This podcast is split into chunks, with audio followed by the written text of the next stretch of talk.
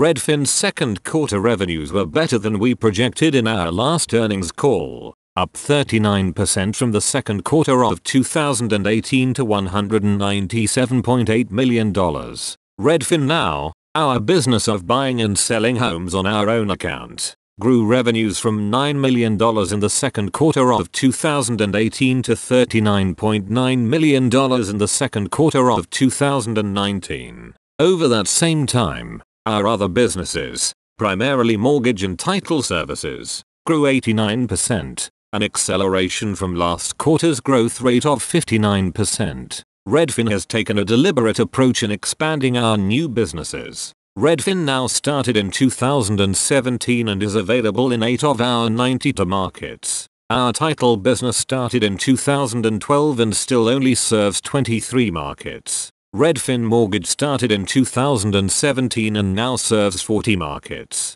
We expect these businesses, which already contribute meaningfully to revenues today, to contribute meaningful gross profits 3 to 5 years from now. Our goal is to be the first national provider of a complete real estate solution, which was a major premise of our 2017 public offering. The financial rationale of this strategy is obvious. If we make more money per customer than any other real estate company, we can spend more than any other company on finding and serving that customer. Now turning to our financial expectations for the third quarter of 2019. Revenue is expected to be between $223 million and $233 million.